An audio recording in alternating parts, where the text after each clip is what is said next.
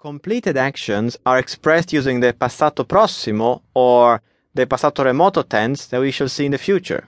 Yes, it's pretty straightforward. Don't be scared, dear listeners. You have just to remember that with passato prossimo, we describe completed actions, Exactly. actions that have finished.